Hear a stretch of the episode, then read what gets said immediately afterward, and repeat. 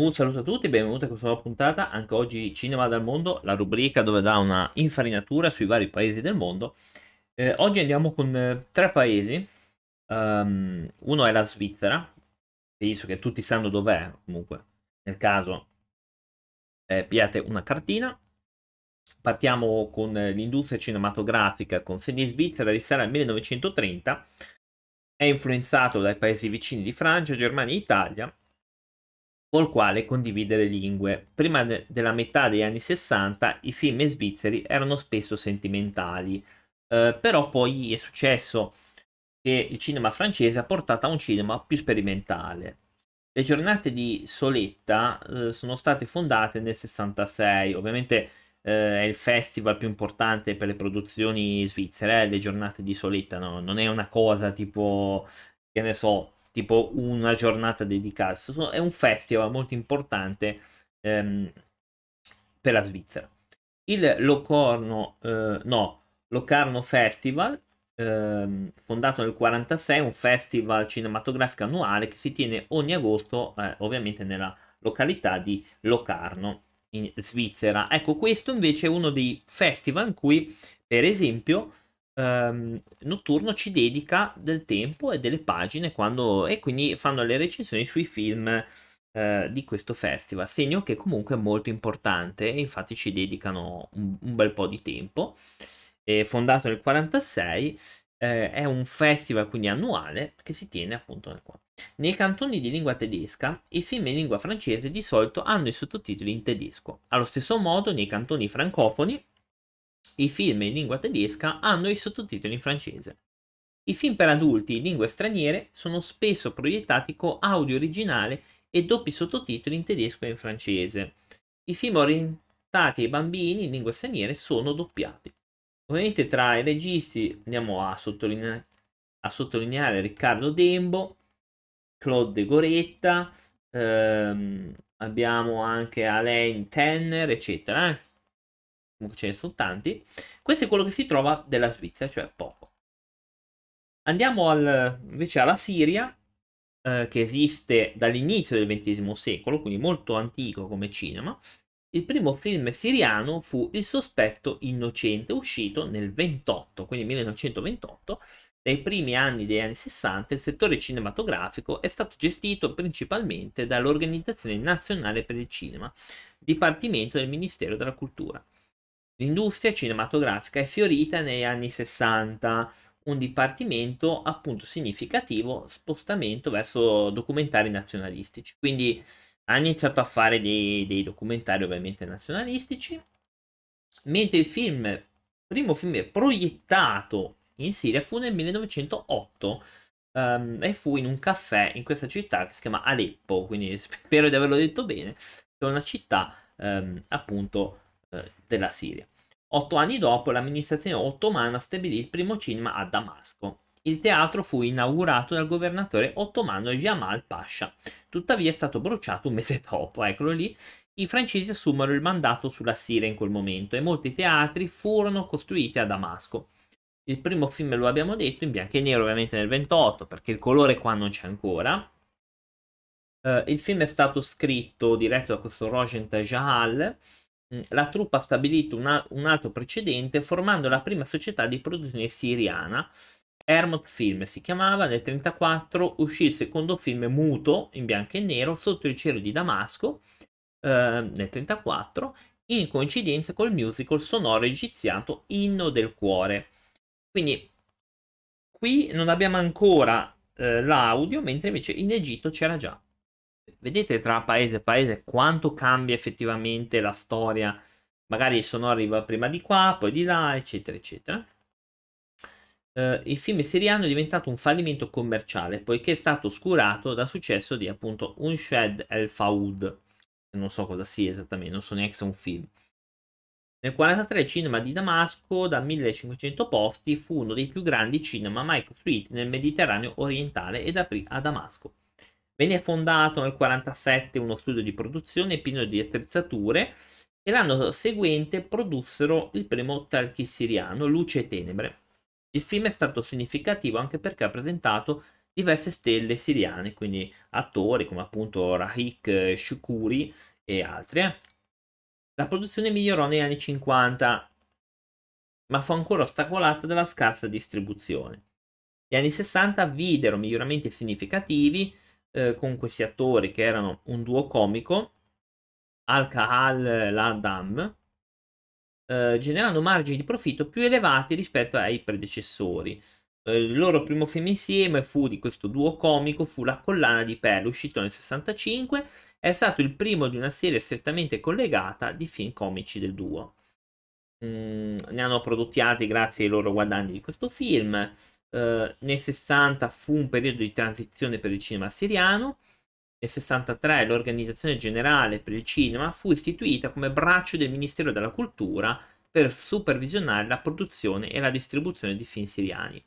A causa della morte degli arabi nella guerra dei sei giorni e della perdita delle alture del Golan da parte della Siria, il governo ha concesso uno stretto monopolio sulle produzioni e distribuzione di film. Di conseguenza l'industria cinematografica privata è stata eliminata entro la fine degli anni 60 e l'inizio degli anni 70.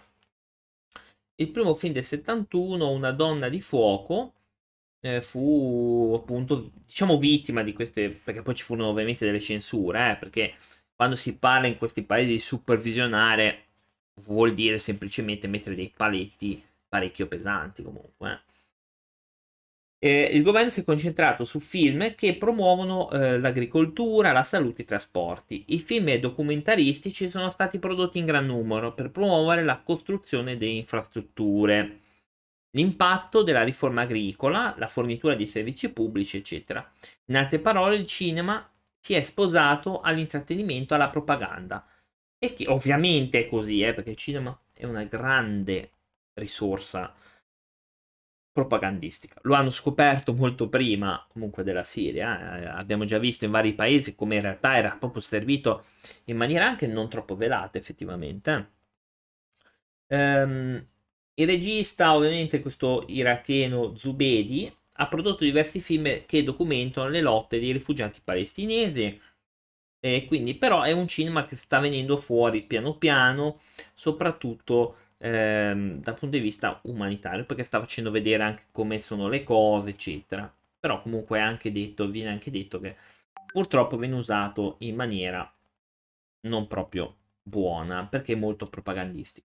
Ci spostiamo sull'ultimo paese che è il cinema di Taiwan, anche qua famosa ultimamente per altre cose, eh, tipo la Cina che gli pressa parecchio, quindi, quindi, è famoso per altre cose, non per il cinema, ma noi invece andiamo a parlare della parte cinematografica. Non facciamo geopolitica perché io più di tanto, ok, eh, mi informo, ma non sono un grande sapiente di geopolitica. E quindi andiamo sulla parte cinematografica. Eh, dalla sua introduzione a Taiwan, sotto il dominio giapponese, il cinema si è sviluppato sotto il dominio della RDC, che non è reddito di cittadinanza, eh, per chi se lo sta chiedendo, non è quello. Eh, anche perché sennò poi magari qualcuno dice, oh mio Dio, non fanno, non fanno niente, bla bla, tutte stronzate che, che sento. Comunque questa è una polemica a parte. Ehm... attraversa fasi distinte come i film taiwanesi dagli anni 50 e 60 Film di genere, anni 60-70, tra cui film realisti sani, che mh, mm, ho visto qualcosina effettivamente di Taiwan, eh, qualche arte marziale proprio di serie B, anche qualcosa del genere, appunto che si chiamano uh, Wuxia Pian, film di combattimento con la spada. Ci sono i film romantici, letterari, film di propaganda politica, film di, di realismo sociale, eccetera, eccetera. Ehm, il nuovo cinema di Taiwan dagli anni 80 e degli anni 90 vanno a ondate. A partire dal secolo eh, dal secondo decennio del nuovo millennio, i film documentaristici sono diventati una parte rappresentativa del cinema di Taiwan. Quindi sono arrivati anche i documentari, iniziano a, a prendere piede, quindi oltre a quelli che abbiamo già visto, ci sono anche i documentari. Il cinema taiwanese è riconosciuto a livello internazionale per molti suoi registi rappresentativi, tra cui King Wu, alcuni Edward Young, eccetera, eccetera. Dal tardo periodo coloniale giapponese alla legge marziale a Taiwan, lo sviluppo del cinema è stato dominato dallo sviluppo ufficiale dello studio del campo.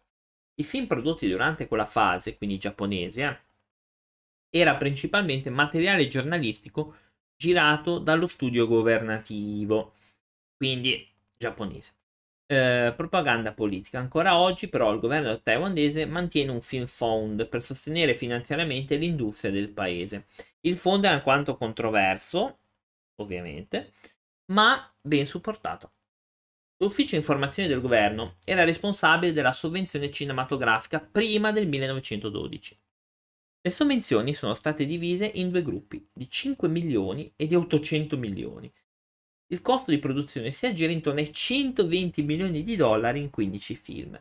L'applicazione contiene alcune specifiche per consentire la corretta quantità di denaro da assegnare alla produzione di un film. Esempio, lo scopo di sovvenzione di 5 milioni è quello di incoraggiare i nuovi registi a dirigere un lungometraggio per la prima volta.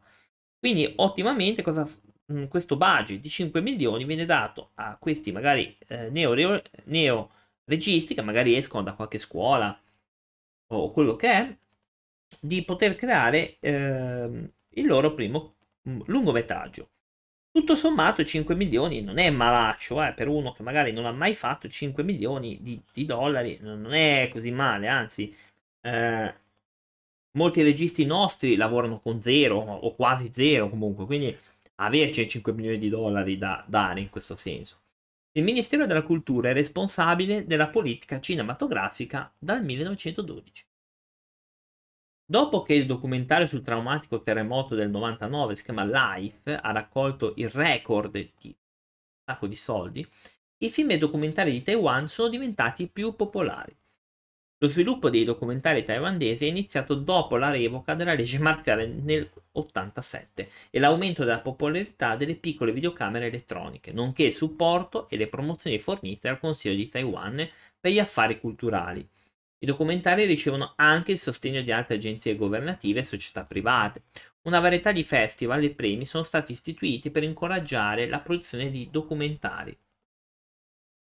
Uh, poi c'è stato ovviamente il primo film introdotto a Taiwan, che fu nel 1901. Ovviamente erano giapponesi, era tutta una roba giapponese eh, perché erano delle colonie, quindi mm, molte convenzioni dei film giapponesi sono state adottate dai registi locali ad esempio l'uso di un Benshi, che è un narratore di film muti, era una componente molto importante dell'esperienza cinematografica in Giappone e fu adottato e ribattezzato Piansu dai taiwanesi. Quindi prendono alcuni elementi del cinema eh, giapponese che abbiamo già affrontato in realtà una puntata e eh, prende il Benshi e lo chiama Piansu, che è la stessa cosa, praticamente uno che narrava durante il cinema muto.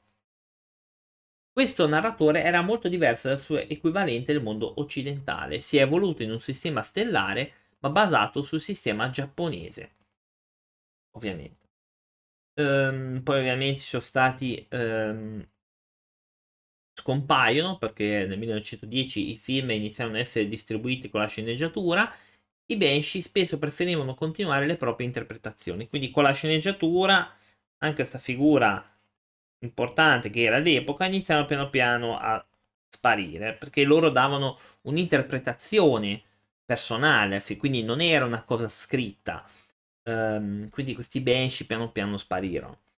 Eh, nonostante fosse occupata dai giapponesi, Taiwan non divenne mai un mercato importante per la produzione giapponese, ma piuttosto fu un mercato espositivo. Cinegiornali, cortometraggi, film educativi furono ampiamente diffusi in tutta Taiwan fino al 1945. Come negli altri mercati coloniali del Giappone, la seconda guerra sino-giapponese segnò l'inizio di un'era di maggiore mobilitazione per lo sforzo bellico, ovviamente. Dopo il 49, quindi dopo la, la fine della guerra civile cinese, portò molti registi simpatizzanti dei nazionalisti a Taiwan.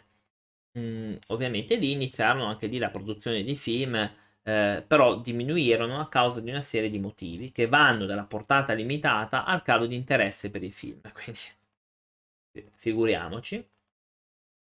Eh, nel 60 inizia la modernizzazione del cinema di Taiwan. Il governo si concentrò fortemente sull'economia, sullo sviluppo industriale e l'istruzione e nel 63 introdusse il melodramma Heart Realism, questo genere cinematografico è stato proposto per aiutare a costruire i valori morali tradizionali che sono stati ritenuti importanti durante la rapida trasformazione della struttura socio-economica. Durante questo periodo anche i film tradizionali di kung fu e melodrammi romantici erano popolari, quindi questi due generi andarono eh, per la maggiore.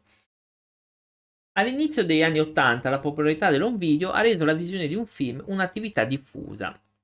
Tuttavia l'industria cinematografica taiwanese ha affrontato serie sfide, tra cui l'ingresso di film di Hong Kong nel mercato taiwanese. In contrasto col melodramma o film d'azione di kung fu, i film del New Taiwan Cinema sono noti per i loro ritratti realistici, coi piedi per terra e simpatici della vita taiwanese. Questi film hanno cercato di ritrarre delle storie autentiche di persone che vivono nella Taiwan urbana o rurale, spesso paragonati ai film del movimento neorealista italiano. Questa enfasi sul realismo è stata ulteriormente rafforzata da tecniche narrative innovative, come per esempio la struttura narrativa convenzionale del dramma.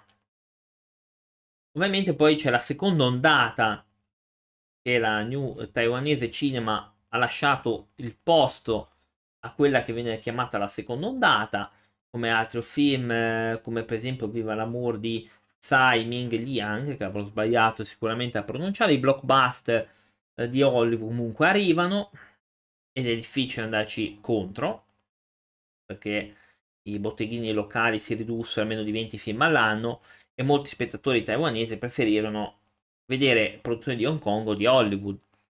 E questo portò un grosso problema effettivamente perché i box, i box office dei cinema erano dominati eh, da questi tipi di film che non erano di Taiwan.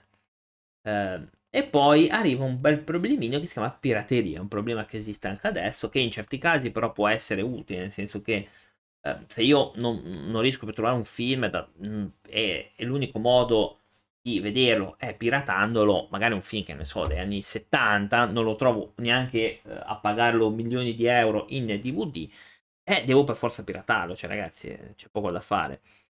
Si potrebbe fare un discorso ehm, del tipo mancanza di distribuzione, ho visto alcuni podcast che si sono impellagati in questo tipo di, di discorsi, però sono, secondo me sono discorsi un po' fine anche a se stessi perché eh, la distribuzione è sempre stato un problema, ma non è quello perché in molti casi non sono neanche usciti in DVD, per esempio, quindi è un po' così. Comunque ci portano alla modernità, eh, vedono ancora i film stranieri comunque ehm, che vanno un po' per la maggiore ma che però il cinema di Taiwan sta iniziando ad andare in maniera molto importante, come film come Zone Pro Site che ha preso 213 eh, milioni, Last Caution con 305 milioni, Caffè Attesa con 280 milioni, quindi sta uscendo fuori questo tipo di, di cinema anche taiwanese. Um, qualsiasi film ovviamente rilasciato sulla terraferma deve rispettare la censura cinese, quindi i registi taiwanesi che vogliono andare, vedono i loro prodotti in Cina, devono soddisfare la loro censura e noi sappiamo perfettamente cosa vuol dire, perché ne avevo anche parlato in un podcast. Uh, per esempio, la bandiera di Taiwan non può essere messa, ovviamente, perché la Cina non gradisce così tanto Taiwan. Tadam, tipo, eh, tipo anche il dialetto di Taiwan non è apprezzato tantissimo dalla Cina e questi gli triggerano male e allora dicono bah, mm, mettiamo censure sui loro simboli e via, eh, finisce.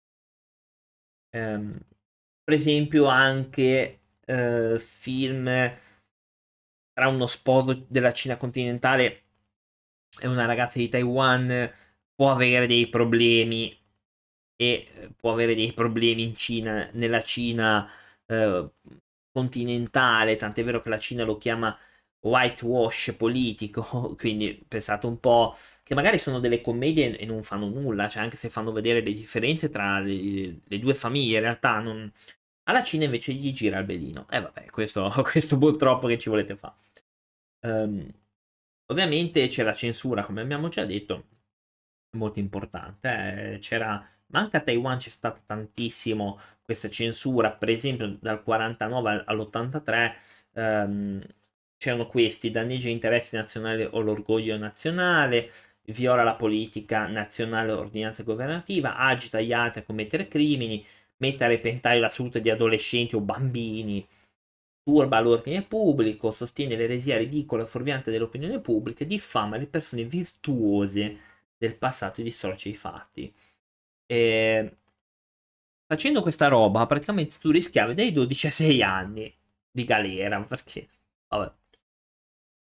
Dall'83, eh, anzi fino all'87 c'era la legge marziale. Oh mamma, cioè praticamente ti sparavano. Ah, vabbè. Eh, la legge sul cinema è stata però riformulata. Eh, nel 2015 è stata comunque rivista, il eh, requisito di censura è stato rivisto, eccetera, eccetera. Adesso dovrebbero essere a va punteggio, cioè per esempio udienza generale, la visione è consentita a un pubblico di tutte le età, 0 più. 6 più, protetto, la visione non è consentita ai bambini sotto i 6 anni. Parental, eh, quindi 12 più 12, la visione non è consentita ai bambini sotto i 12 anni, 15 più, la visione non è consentita ai minori di 15 anni e 18 più, non è consentita ai minori di 18 anni. L'articolo 9 del regolamento menziona specificatamente che il rating ristretto sarà emesso nel seguente scenario.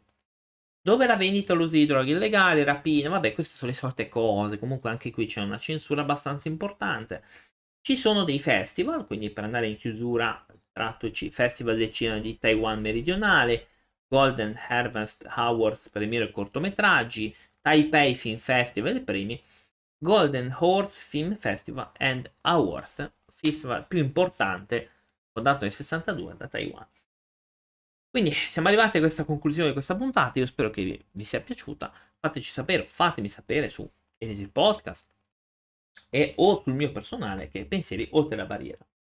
Detto quello, vi do appuntamento alla prossima. Ciao!